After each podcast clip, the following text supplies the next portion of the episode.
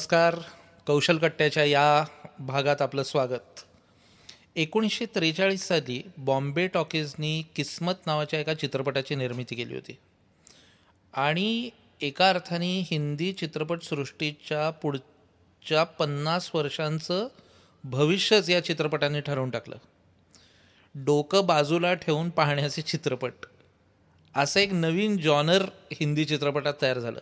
म्हणजे thriller action रहस्यपट melodrama कसा असतो? तसं हे एक. आणि हे केवळ भारतीय चित्रपटात निर्माण झालं. विशेषत हिंदी चित्रपटांमध्ये हे योगायोगपट चांगलेच रूढ झाले. म्हणजे हरवलेली मुलं जुळी भावंड एक चोर एक पोलीस किंवा पोलिसाचा मुलगा चोर चोराचा मुलगा पोलीस अशा गोष्टी कथानकांमध्ये अगदी नियमितपणे आणि सर्रास येऊ लागल्या.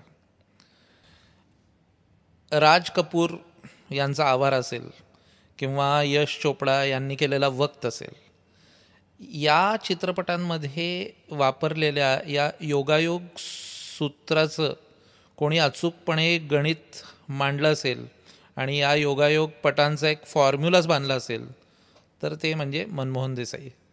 अमर अकबर अँथनीमध्ये या योगायोगाच्या फॉर्म्युलाचा कळस गाठला. अमर अकबर अँथनीमध्ये प्रत्येक दृश्यात म्हणजे अमिताभ बच्चन विनोद खन्ना ऋषी कपूर वगैरे आहेच पण याचं प्रमुख पात्र कोण असेल तर योगायोग. आता लहान असताना मी हा चित्रपट किती वेळा पाहिला असेल याला काही सीमाच नाही. पुढे सिनेमातली ही रुची वाढत गेली आहे आणि मग जगभरातला उत्तमपैकी उत्तम असा सिनेमा पाहण्याची संधी मला मिळाली. मग इटलीच्या बायसिकल थीफपासून फ्रान्सच्या ट्रूफॉच्या फोर हंड्रेड ब्लोजपर्यंत ते अगदी इराणच्या बरानपर्यंत असे अनेक चित्रपट पाहून असं वाटायला लागलं की ह्या प्रकारचा चित्रपट आपल्याला खूप भावतो आहे आणि तरीही एक आश्चर्याची गोष्ट अशी झाली की कधीही टी व्हीवर अमर अकबर अँथनी लागला असेल तरी नजर खेळून राहायची कंटाळा न येता पुन्हा पुन्हा तो चित्रपट मी बघायचो. अजूनही बघतो म्हणजे.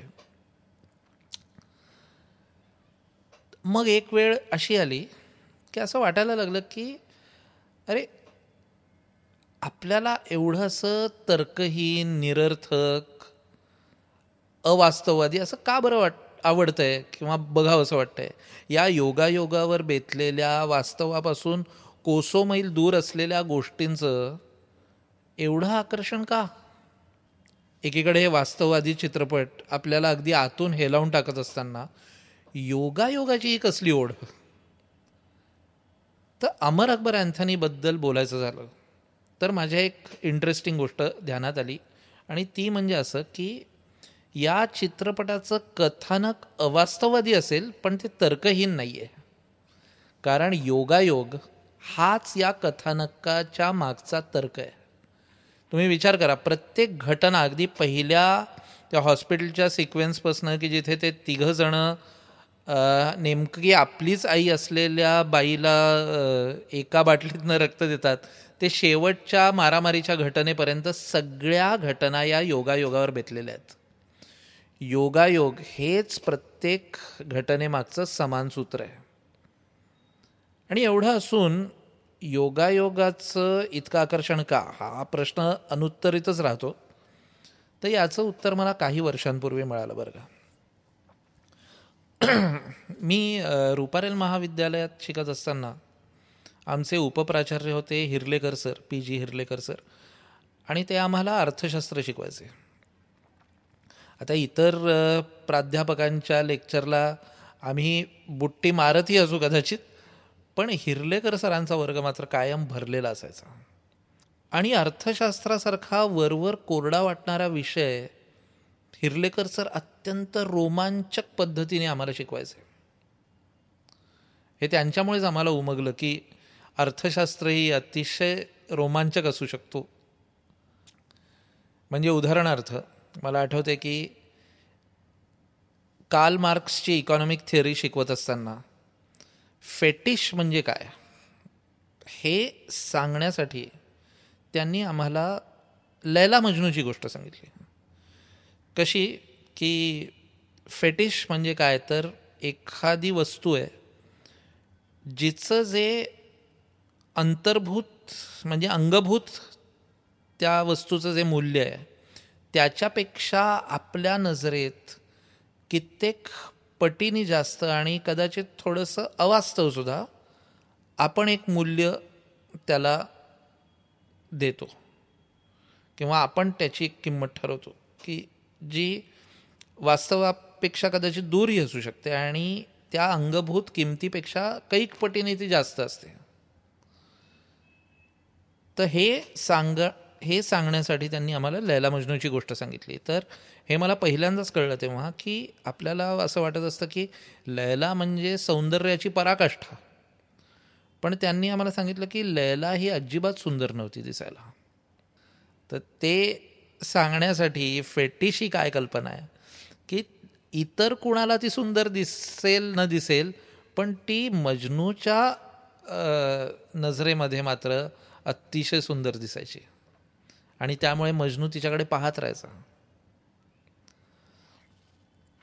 तर असं झालं की हिरलेकर सर इतकं सुंदर शिकवायचे आणि आमचा जीव होता त्यांच्या सगळ्या शिकवण्यावर. ज्या वर्षी मी कॉलेजमधनं पासआउट झालो त्याच वर्षी तेही व्हाईस प्रिन्सिपल म्हणून कॉलेजमधनं निवृत्त झाले.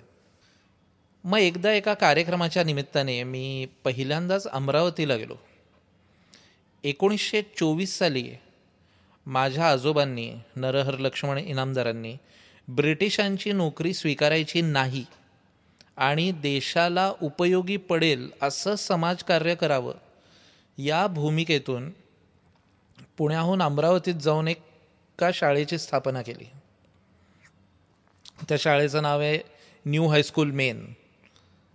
तर कार्यक्रम झाल्यानंतर शाळेला भेट देण्याची इच्छा मी व्यक्त केली. आता योगायोग असा होता की त्या कार्यक्रमात बबनराव मेटकर हे काँग्रेसचे ज्येष्ठ नेते होते आणि ते मला भेटले आणि ते म्हणाले अरे मी तुझ्या आजोबांचा विद्यार्थी आहे आणि तुला बघायची असेल शाळा तर मी उद्या त्याचं अरेंजमेंट करतो.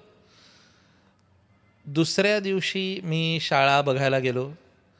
आणि तिथे माझ्या आजोबांचं त्या फलकावर संस्थापक प्राध्यापक म्हणून नाव वाचलं आणि डोळे भरून आले.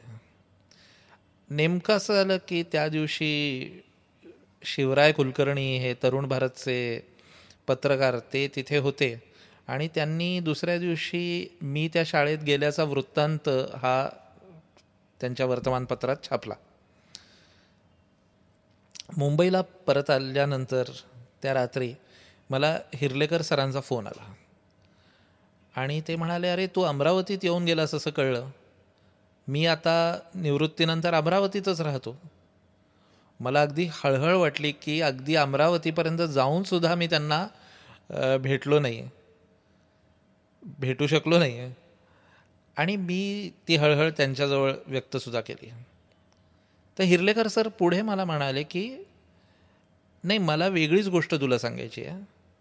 की तू काल ज्या शाळेला भेट दिलीस न्यू हायस्कूल मेन त्या शाळेतच माझं शिक्षण झालं आणि तुझ्या आजोबांनी मला शिकवलेलं आहे.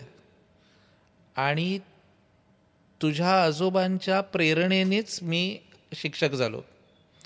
आता हा विलक्षण योगायोग होता.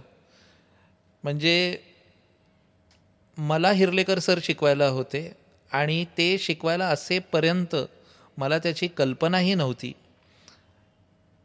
आणि मी अनेक वर्षांनंतर जेव्हा अमरावतीला गेलो होतो तेव्हा मला असं कळतं की हिरलेकर सर हे माझ्या आजोबांकडे शिकलेले आहेत आणि शिक्षक बनण्याची प्रेरणाही त्यांना माझ्या आजोबांकडनंच मिळाली.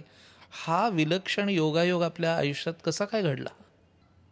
तेव्हा असं वाटलं की हे योगायोग आपल्या आयुष्यात रोज घडत नाहीत आणि म्हणूनच आपल्याला त्यांचं अप्रूप वाटत राहतं. अतर्क आणि अवास्तववादी वाटणाऱ्या गोष्टी या अभावानेच का होईना पण वास्तवात कधी ना कधीतरी उतरतात. आणि पडद्यावर बघताना मी हे सगळं अतर्क्य आहे हे विसरून जातो.